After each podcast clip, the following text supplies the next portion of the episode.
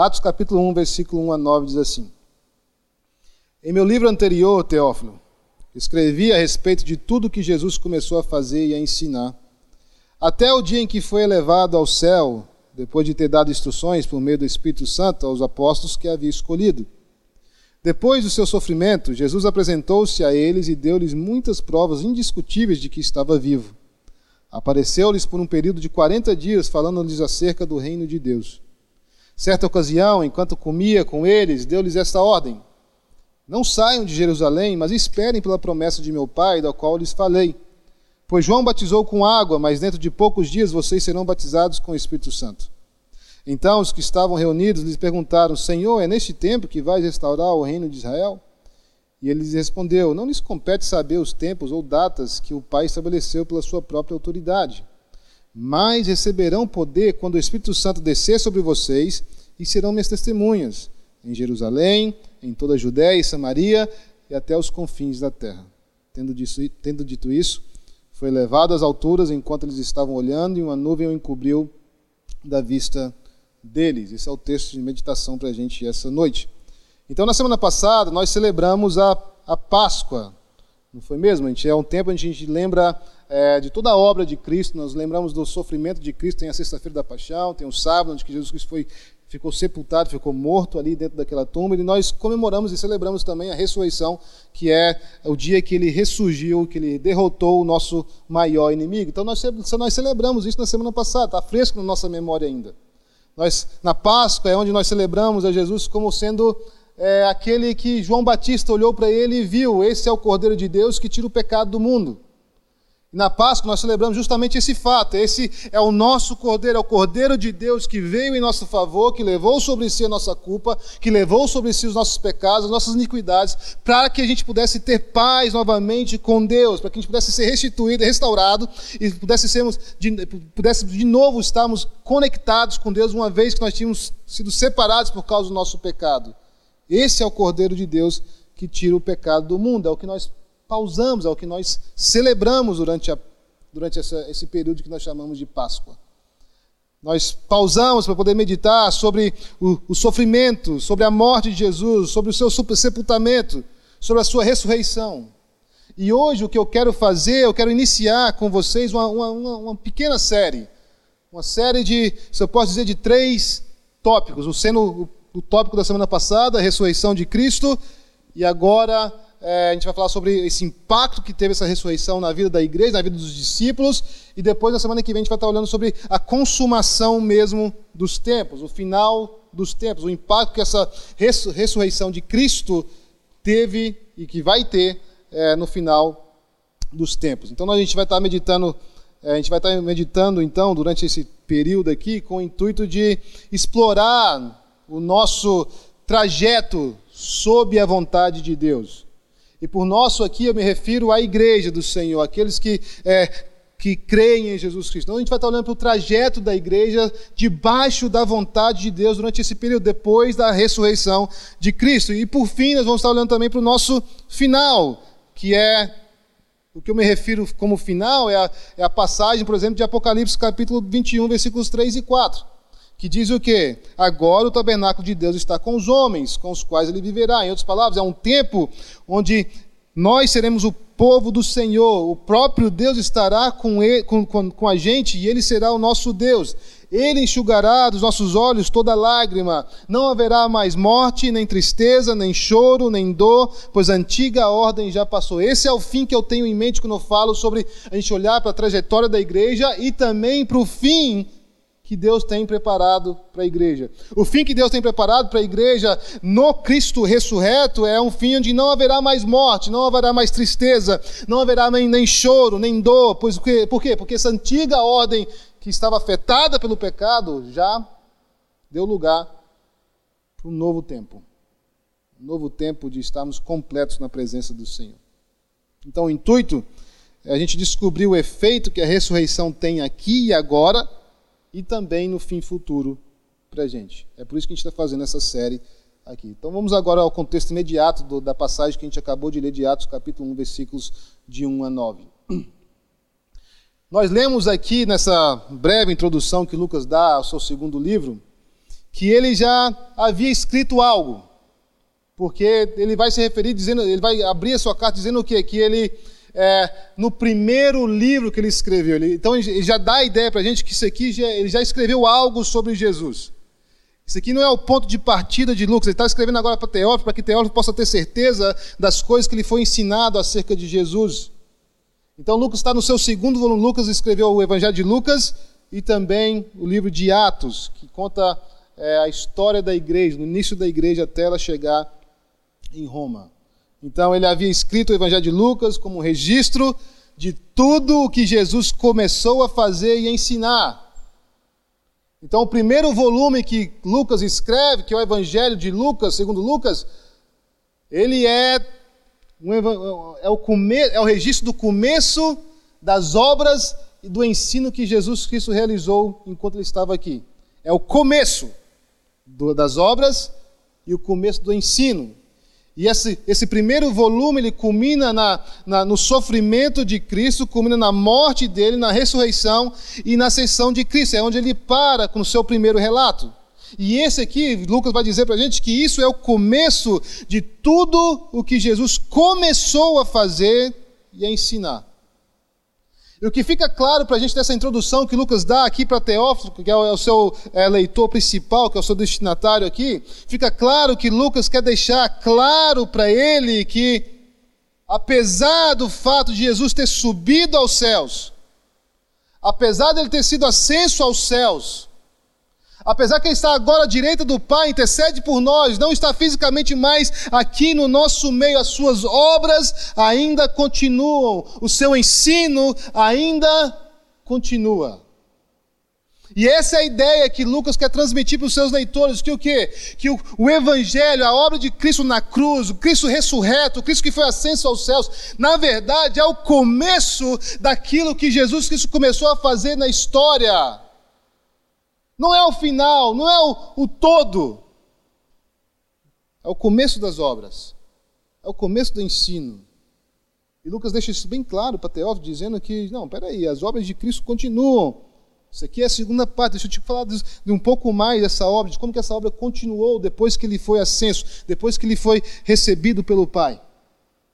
Essa obra de Cristo e o seu ensino que Cristo, que Lucas vai dizer que é a continuação daquilo que ele começou a fazer no seu evangelho, agora ele vai escrever Atos como uma continuação do evangelho, ele vai dizer que essa obra, que esse ensino de Cristo agora que continua depois que ele foi ascenso ao céu, é impulsionado pelo poder mantenedor do Espírito. Em outras palavras, o Deus Pai, ele planeja, ele envia o seu filho amado, porque ele ama o mundo de tal maneira que ele envia, ele dá seu filho, o filho amado vem, ele cumpre a vontade do pai perfeitamente, perfeitamente, de tal maneira que o sacrifício e a vida dele é aceita como é, é, um, há um cheiro suave mesmo aos, aos, às narinas do Senhor. E Deus, Espírito Santo, é quem mantém os efeitos desse plano de Deus que foi executado por Cristo na vida daqueles que creem. Como agora a gente tem que fazer a seguinte pergunta: como então que essas obras e ensino de Cristo continuaram. Será que a gente pode ver isso na história? Será que tem um relato? E tem um relato que é o livro de Atos para a gente. Então, primeira coisa, como que essa obra continuou? Primeiro, Jesus, após ser ressurreto, ele deu provas indiscutíveis para os seus discípulos durante 40 dias de que ele havia de fato ressuscitado fisicamente. Vocês lembram da passagem? Os discípulos estavam todos reunidos ali com medo, com as portas trancadas. Jesus aparece no meio deles e eles começam: Não, peraí, isso aqui é um fantasma. O que, que Jesus faz? Me dá pão aí, me dá alguma coisa para poder comer, para poder mostrar para vocês que eu tenho um corpo físico. Tomé não estava no meio, depois Tomé ficou assim: Eu só acredito se eu colocar o dedo na ferida do Senhor. Aí Jesus aparece para Tomé e fala: O quê? Tomé, vem aqui, coloca o seu dedo na minha ferida e sinta que eu de fato tenho um corpo físico, que eu não sou um fantasma, que eu de fato ressuscitei, eu morri, é verdade, mas agora eu estou vivo, ressuscitado pelo poder de Deus. Então ele aparece a eles durante 40 dias, dando provas indiscutíveis de que ele havia ressuscitado. Como que ele fez isso? Ele apareceu a eles em diversas ocasiões. Ele comeu com eles em diversas ocasiões. Ele se deixou ser tocado por eles, ele os ensinou, ele deu mais ensino para eles, ele entregou comandos para eles, como nós lemos aqui nessa passagem que a gente acabou de ler, Atos capítulo 1, é, versículo, capítulo 1, versículo de 1 a 9. Olha o que fala nesses versículos aqui, certa ocasião, enquanto comia com eles. Isso aqui é evidência de que alguém tem um corpo físico, alguém que come, um fantasma não come.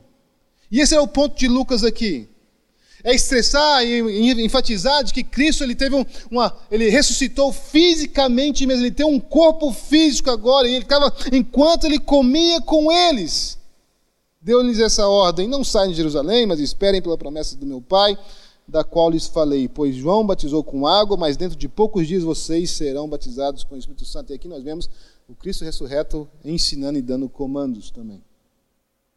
Então o que Jesus Cristo faz? Ele vai fundamentar o continuar da sua obra o continuar do seu ensino na revelação e na verdade de que ele ressuscitou. É isso que está ficando claro para a gente aqui nessa passagem. O que Jesus está fazendo? Ó, o negócio é o seguinte: a minha obra foi acesso ao céu, mas eu estou enviando um consolador para vocês. Eu estou enviando, vocês não vão ficar órfãos. Eu vou mandar agora o Espírito Santo para poder habitar em vocês. E eu vou continuar a minha obra através de vocês. Mas a minha obra é fundamentada na revelação e na verdade de que eu ressuscitei dentre os mortos.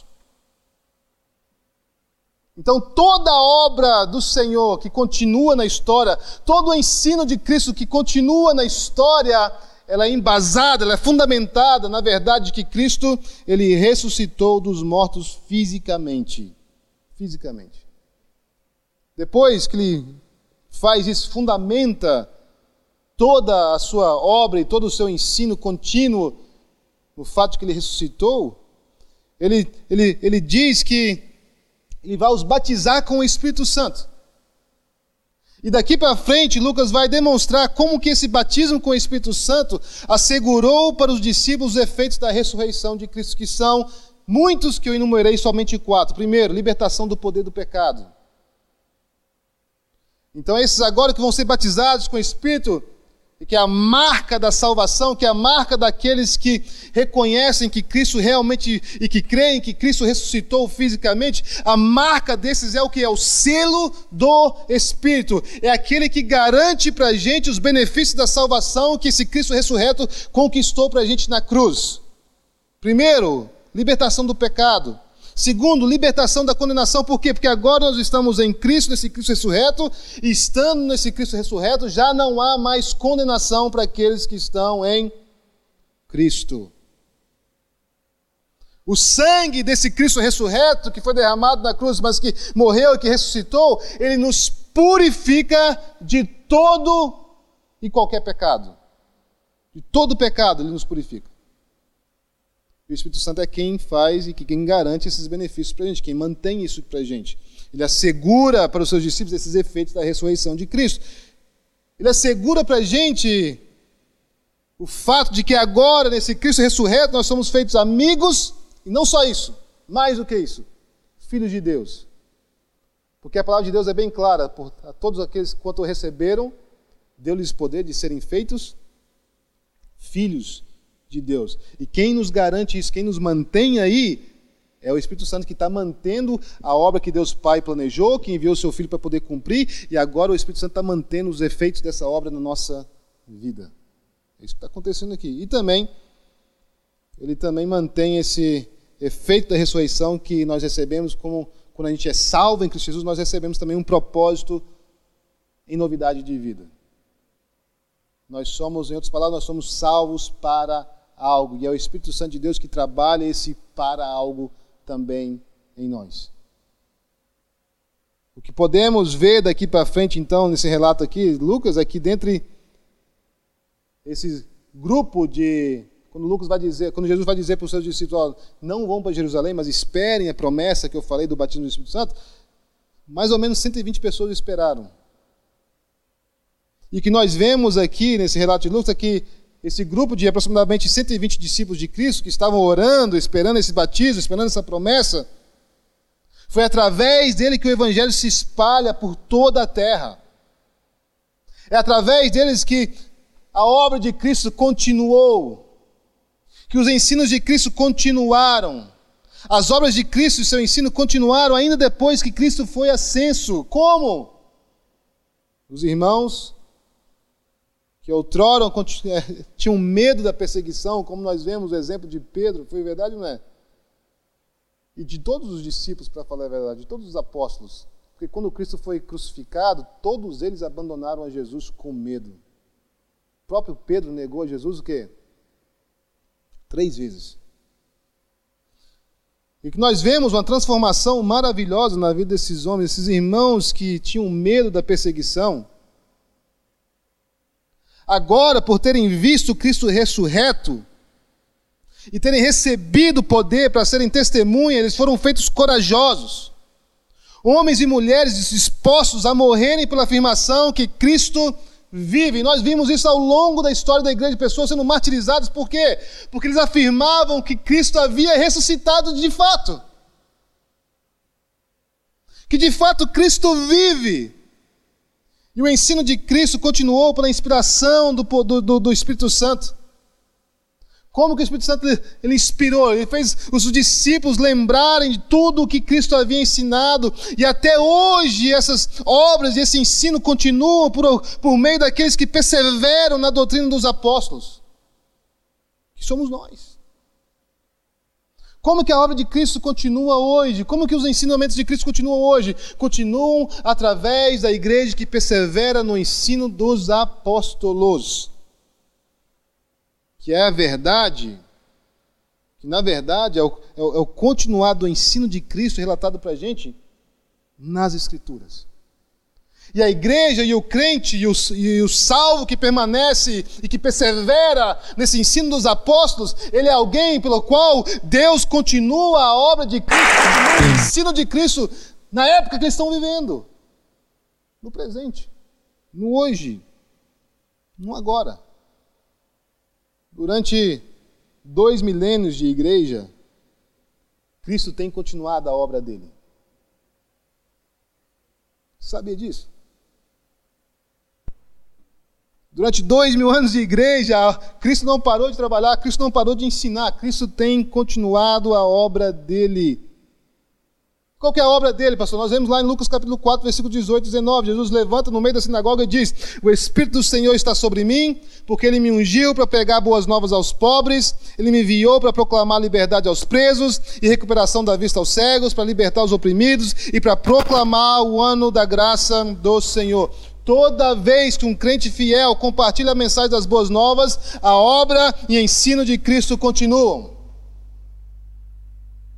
Todas as vezes que você compartilha da verdade acerca de Cristo para alguém, todas as vezes que você compartilha da, do, do, pouco conhecimento talvez que você tem das verdades de Cristo, toda vez que você faz isso e é fiel ao ensinamento dos apóstolos, a obra de Cristo continua.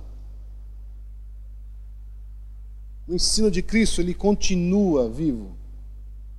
Toda vez que os aflitos são aliviados, pela convicção que o Espírito Santo causa qual é a convicção que o Espírito Santo causa? Ele causa em nós o entendimento gente, de que o alívio daquele que está aflito é a vontade de Deus, é a obra de Cristo. É isso que ele faz com a gente. Ele nos faz entender que a causa da viúva, a causa do órfão, a causa daquele que está é, desamparado, é, na verdade, a vontade de Cristo, é a obra de Cristo. Ele nos faz entender que a pregação da palavra, a pregação do ensino dos apóstolos, é, na verdade, a continuação do ensino de Cristo para o mundo que o desconhece, para o mundo que está caminhando a passos largos para o inferno. Cristo continua resgatando pessoas do inferno, e glória a Deus por isso. Toda vez que os aflitos então são aliviados pela convicção que o Espírito causa, com o entendimento de que isso é a vontade de Cristo, as obras de Jesus continuam. Não é justamente isso que Tiago 1, versículo 27 comunica para a gente? A religião que Deus, o nosso Pai, aceita como pura e imaculada é essa. Qual? Cuidar dos órfãos e das viúvas em suas dificuldades e não se deixar corromper pelo mundo. Toda vez que a igreja E a igreja aqui eu defino como eu e você. Fala assim para você, eu sou a igreja. Fala aí, pessoal. Você precisa ouvir isso aí. De vez em quando você precisa ouvir que você é a igreja. Porque de vez em quando a gente esquece de que a gente é a igreja, a gente pensa que a igreja é só a organização aqui, né? Não, você é a igreja de Cristo. Então, toda vez que eu e você nos dispomos a cuidar dos órfãos, das viúvas, daqueles que estão desfavoráveis, e não nos deixamos nos corromper pelo mundo, mas por amor a Cristo, assim nós procedemos, a obra de Cristo continua. E cumpre-se as palavras de Jesus em Mateus capítulo 5, versículo 16. Assim brilha a luz de vocês diante dos homens, para que vejam as suas boas obras e glorifiquem ao Pai de vocês que está nos céus. Qual que era a obra maior de Cristo? Glorificação de Deus Pai. A obra de Cristo, irmãos, continua através e em nós. O ensino de Cristo continua em nós e através da gente. A gente tem que entender isso aqui. Então, como a comunidade dos que creem na ressurreição, nós já vivemos, é verdade, por vários ataques desde o início da nossa história, como igreja, não da nossa história CNA, mas da história da igreja de Cristo. A igreja já sofreu vários ataques. Por um período de tempo, as pessoas eram jogadas aos leões. Os irmãos eram incendiados na, em, em plena rua e colocados como tochas para poder iluminar a noite em Roma. Famílias eram separadas, postos eram tomadas, pessoas eram presas, pessoas eram açoitadas, pessoas eram mortas e ainda continuam sendo em algumas partes do mundo hoje em dia. Nós já vivemos por vários ataques. O pecado tenta nos resistir sempre. As ameaças estão sempre presentes. A perseguição sempre é uma possibilidade para a igreja. Os valores do mundo estão sempre contra os valores que Deus dita para a igreja. O diabo tenta, mas agindo eu, diz o Senhor, quem pode desfazer? Agindo eu, quem pode desfazer? Isaías 43, versículo 13.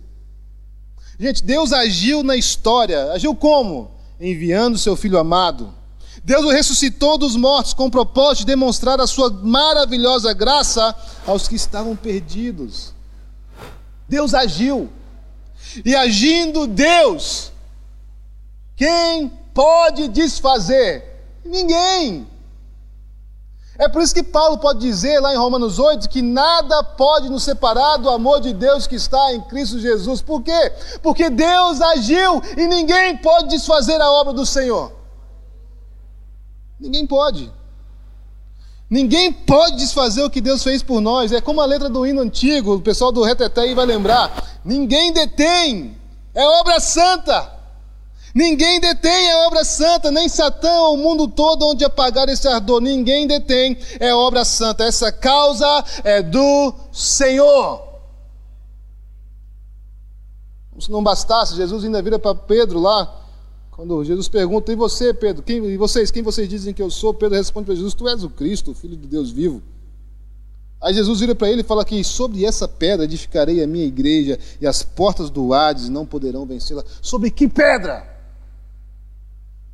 sobre a pedra da verdade de que Cristo é o Filho de Deus, de que Jesus é o Cristo prometido, de que Ele é o Deus, é o Filho do Deus vivo. Sobre essa revelação, Jesus edifica a sua igreja. E, e tem mais, Ele edifica a sua igreja de tal maneira que as portas do inferno não poderão vencê-la. Em outras palavras, a obra de Cristo e o ensino de Cristo continuarão até que ele venha. Por quê? Porque Deus agiu e ponto final. E agindo ele, ninguém pode desfazer. Glória a Deus por isso. Lucas vai continuar então mostrando como que o evangelho foi sendo propagado no poder do Espírito. Saindo lá de Jerusalém depois do dia de Pentecostes, no capítulo 2 de Atos, até chegar em Roma, lá no capítulo 28 de Atos. E é interessante notar que Lucas não termina o livro de Atos com uma conclusão, algo que seria lógico, algo que todo autor termina e faz uma conclusão do seu livro para poder encerrar um assunto. Lucas não faz isso. Lucas parece deixar em aberto.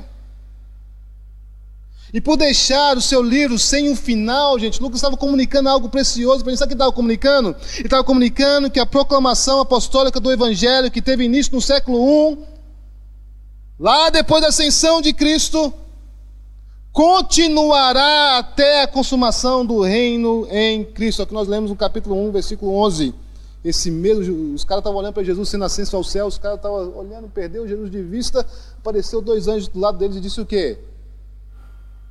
Esse mesmo Jesus, que dentre vocês foi levado ao céu, voltará da mesma forma como viram subir.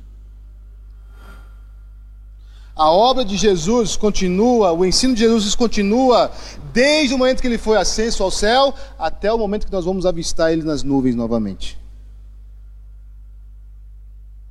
Agora, alguns pontos de aplicação para a gente poder trazer isso aqui a uma conclusão final. Primeiro, está todo mundo me seguindo, pessoal? Eu tô, não sei se estão me seguindo. Vamos lá então. Nós vivemos nesse tempo. Que tempo, pastor? Tempo que Jesus continua a agir, tempo que Jesus continua a ensinar. Nós vivemos esse, nesse tempo, esse tempo entre a ressurreição de Cristo e a segunda volta de Cristo. E durante essa época em que nós vivemos, Cristo continua a trabalhar e a ensinar pelo poder do Espírito Santo que habita em nós. E é por isso que nós vamos entender que nós somos salvos não somente de algo, mas nós somos salvos para algo. Que para algo é esse? A obra e o ensino de Cristo, que continua ao longo da história. Justamente isso. Nós somos tocados pelo poder transformador do Cristo reto. Nós somos tocados não para poder só deixar a gente bonitinho, limpo, é mais ou menos como a história, acho que Lucas capítulo 5 narra a história dos, dos os discípulos estavam limpando as suas redes depois que eles pescaram.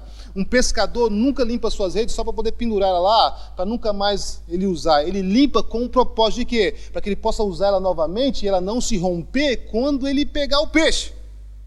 E a mesma coisa acontece com a gente. Deus não nos limpou só para poder nos pendurar lá numa salinha de troféu e dizer assim: ó, esse aqui eu salvei. Não, tem algo muito mais rico do que isso. Deus não só te livrou do inferno, mas Deus te deu agora um propósito em novidade de vida, que é o que? A obra e o ensino de Jesus Cristo. Olha o que fala 1 Pedro 2, versículo 9: Vocês, porém, são geração eleita, sacerdócio real nação santa, povo exclusivo de Deus. Em outras palavras, vocês foram tocados pelo Cristo ressurreto. Para o quê? Para anunciar as grandezas daquele que o chamou das trevas para a sua maravilhosa luz. Está vendo aqui a ideia de ser das obras de Cristo continuar, do ensino de Cristo continuar por causa de, porque você foi salvo. Você foi salvo justamente para esse fim. Olha que fala Efésios capítulo 2, versículos 6 e 7. Deus nos ressuscitou com Cristo e com Ele nos fez assentar nos lugares celestiais em Cristo Jesus. Para quê? Por que você foi salvo? Para que na eras que hão de vir a incomparável riqueza da sua graça, demonstrada em sua bondade para conosco em Cristo Jesus, fique clara. Você foi salvo também, a nossa salvação, é para demonstrar essa, graça, essa rica graça de Deus, que foi demonstrada para a gente em bondade em Jesus Cristo. Efésios capítulo 2, versículo 10, talvez é mais claro no ponto que eu quero fazer. Porque somos criação de Deus realizada em Cristo Jesus. Em outras palavras, vocês foram tocados pelo Cristo ressurreto, vocês foram salvos em Jesus Cristo. Porque somos criação de Deus realizada em Cristo Jesus. Para o quê? Para fazermos boas obras. Quais são essas boas obras? São as obras que Deus de antemão preparou para que a gente pudesse praticar. E quais obras são essas? São as obras de Cristo. Porque o ponto todo da gente poder ser justificado, da gente poder ser salvo, da gente poder ser, é, é, é, como é que eu falo, é, glorificado, é porque a gente se amolde à imagem do Filho amado. Para que a gente ande como ele andou, para que a gente viva como ele andou, para que a gente possa viver como ele viveu. Porque somos criação de Deus realizada em Cristo Jesus para fazermos as boas obras, as quais Deus preparou de antemão para que nós as praticássemos. Outra coisa que é interessante, então nós vemos primeiro a aplicação ao quê? Que nós vivemos nesse tempo. Se nós vivemos nesse tempo é porque Deus colocou você no lugar certo, na geração certa, no país certo, no meio do povo certo, para a continuação da obra de Cristo e do ensino de Cristo no mundo. É isso. Que é isso que a Bíblia fala. Nós somos salvos para algo. E esse para algo é a obra de Cristo e o ensino de Cristo. E não só isso. O mesmo Espírito que habitou os discípulos que estavam reunidos lá, os 120 que estavam esperando a promessa do Senhor, é o Espírito que agora habita em nós.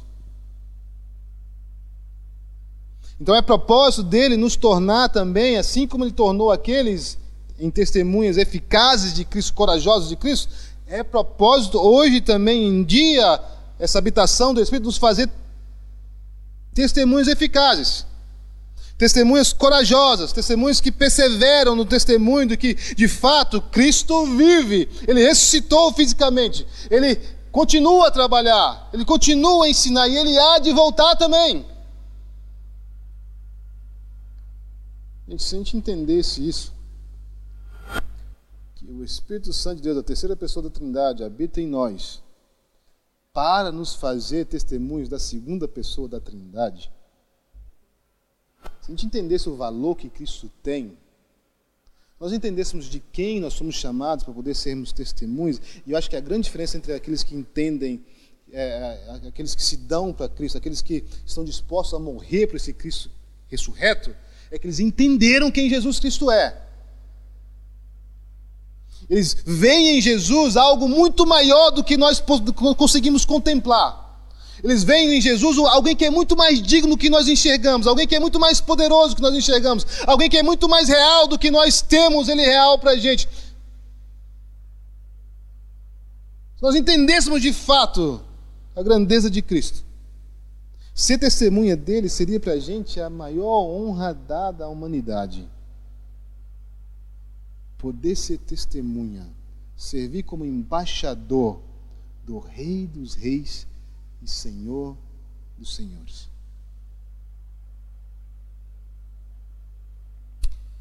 Mas a gente pode hoje participar dessa obra, desse ensino de Cristo, sendo instrumentos do próprio Cristo no mundo. E por que a gente pode fazer isso? Porque a gente é bom, a gente tem algum mérito? Não, mas porque Deus nos salvou para justamente esse fim. É obra dele. Ninguém detém. Essa obra do Senhor. Ele fez, ele agiu, ninguém pode desfazer. Ele escolheu salvar a gente assim para quê? Para que a gente pudesse participar na obra de redenção dele no mundo. Glória a Deus por isso. Gente pode ser instrumento de Cristo hoje no mundo. Agora, para a gente poder meditar, e talvez eu quero que você pedir para você poder fechar seus olhos, abaixar sua cabeça, só para te dar a oportunidade de você poder meditar um pouco mais profundo nas perguntas que eu vou te fazer. Como? Isso aqui é a pergunta que você deve se fazer. Como que eu posso melhor testemunhar de Cristo?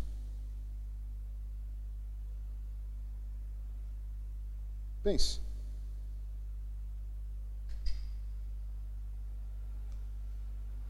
E talvez você pensou em várias coisas. Ah, eu tenho que parar de fazer isso, eu tenho que falar mais de Jesus.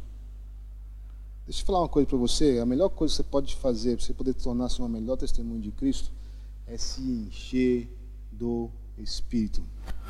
Por que isso? Porque é o Espírito que nos torna testemunhas eficazes, nos dando poder. Talvez tenha uma área da sua vida que você não consegue dar testemunho diante de testemunho de Deus, da realidade de, de Cristo na sua vida, e você precisa de poder para que você consiga dar esse, esse testemunho. Eu olho para a vida de Jó, por exemplo, cara, é interessantíssimo demais, porque é Deus que pergunta: Você viu lá meu servo de como ele é fiel? O cara tinha uma, uma comunhão com Deus que era tamanha que o testemunho dele também honrava a Deus até diante do diabo. Ao ponto de Deus perguntar para Jó: Você viu lá meu servo fiel?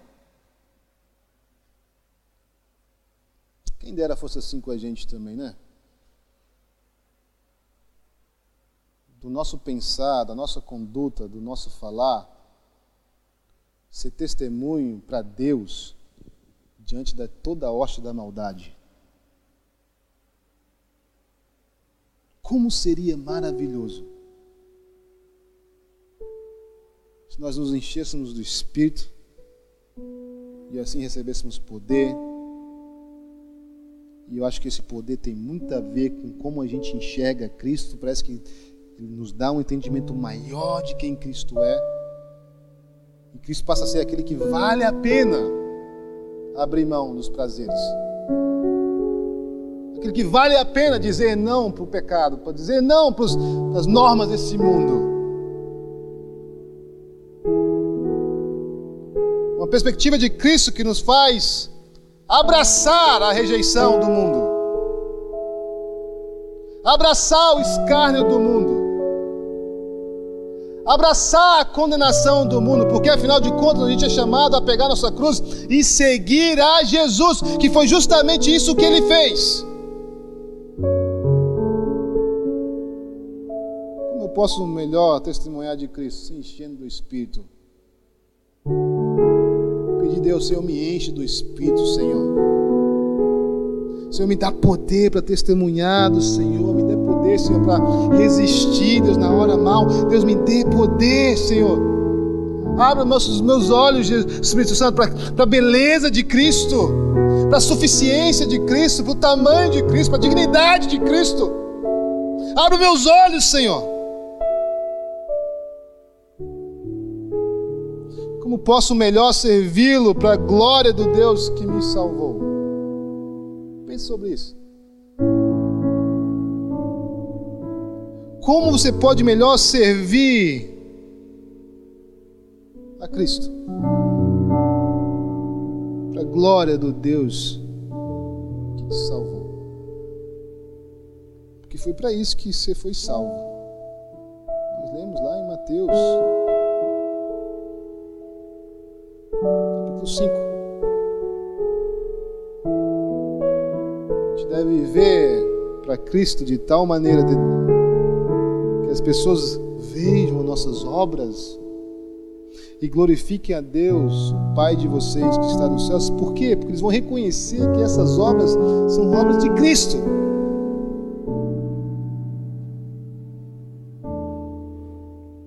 Como que eu concluo? enquanto Cristo não volta. O nosso chamado é aguardá-lo, o servindo e cumprindo a vontade dele hoje. É por isso que você conhece Jesus. É por isso que você tem acesso à Bíblia hoje. É por isso que você tem uma igreja do outro lado do mundo que está comunicando a verdade do Evangelho para você. É por isso para que enquanto nós aguardamos, para que enquanto Cristo não volta, nós podemos o aguardar, o servindo a Ele, cumprindo a vontade dEle. E a vontade dele sempre foi revelada para a gente nas Escrituras glorificação do Deus Pai.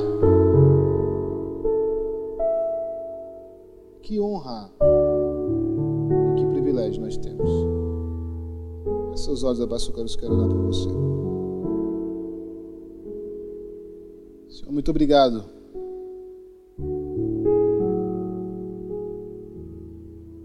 Porque o Senhor ressuscitou. Como ressurreto, o Senhor escolheu tocar em nós, Senhor. E o Cristo ressurreto tocou em nós. E ao fazer isso, o Senhor nos deu um propósito, Senhor. O Senhor nos fez nação santa, o Senhor nos fez povo exclusivo seu, de propriedade do Senhor para anunciar as suas grandezas. Nós somos criação de Deus em Cristo Jesus para praticarmos as boas obras que o Senhor de, de, de antemão preparou para que a gente pudesse praticar. Muito obrigado por isso, Senhor. Porque o Cristo ressurreto nos tocou. E ao nos tocar, Ele nos fez participantes da obra dele, do ensino dele, que continuará até a consumação do fim dos tempos. Até a volta dele, a sua igreja vai ser instrumento do Senhor pelo poder do seu Santo Espírito. Na continuação da obra do Senhor que glorifica ao Pai, no ensino do Senhor que liberta pecadores, que glorifica a Deus. Deus, eu oro que nós possamos, podemos, possamos nos contar isso como o maior privilégio que existe, Senhor. Deus, não há nada que se compare com o privilégio de podermos servir como embaixadores do Rei dos Reis e Senhor dos Senhores. Como instrumentos daquele que venceu ao maior poder que nós conhecemos, que é a morte. Como é bom pertencer ao Senhor. Como é bom ter sido tocado pelo Cristo reto, ser ressurreto, ser habitado pelo Espírito Santo de Deus, que nos faz testemunhas e participantes da obra do, da redenção do Senhor no mundo. Que o Senhor seja louvado e que nós possamos ser chacoalhados pelo poder da Sua palavra, no entendimento de que nós somos chamados a sermos instrumentos do Senhor, que continua, como Lucas deixou seu livro aberto para poder comunicar para a gente sem uma conclusão, de que a obra do Senhor continuará até a consumação do fim dos tempos, que nós possamos entender que nós estamos vivos hoje, no século 21, aqui em Sydney, aonde a gente estiver, onde as pessoas estiverem ouvindo essa pregação, está vivo hoje. Para que a obra de Cristo continue, para que o ensino de Cristo continue. Deixa a gente fazer isso, da nossa missão da vida inteira. No nome de Jesus eu oro e eu te agradeço, Deus, por essa palavra. Receba glória, honra e louvor. No nome de Jesus, toda a igreja diz: aplauda ao Senhor que Ele merece, Ele é bom e Ele é fiel. Amém? Entenderam aí, pessoal? Conseguiram seguir? Eu tentei falar mais devagar hoje, eu consegui ou não? Não sei se eu consegui. Eu consegui não? Rapaz, também, né?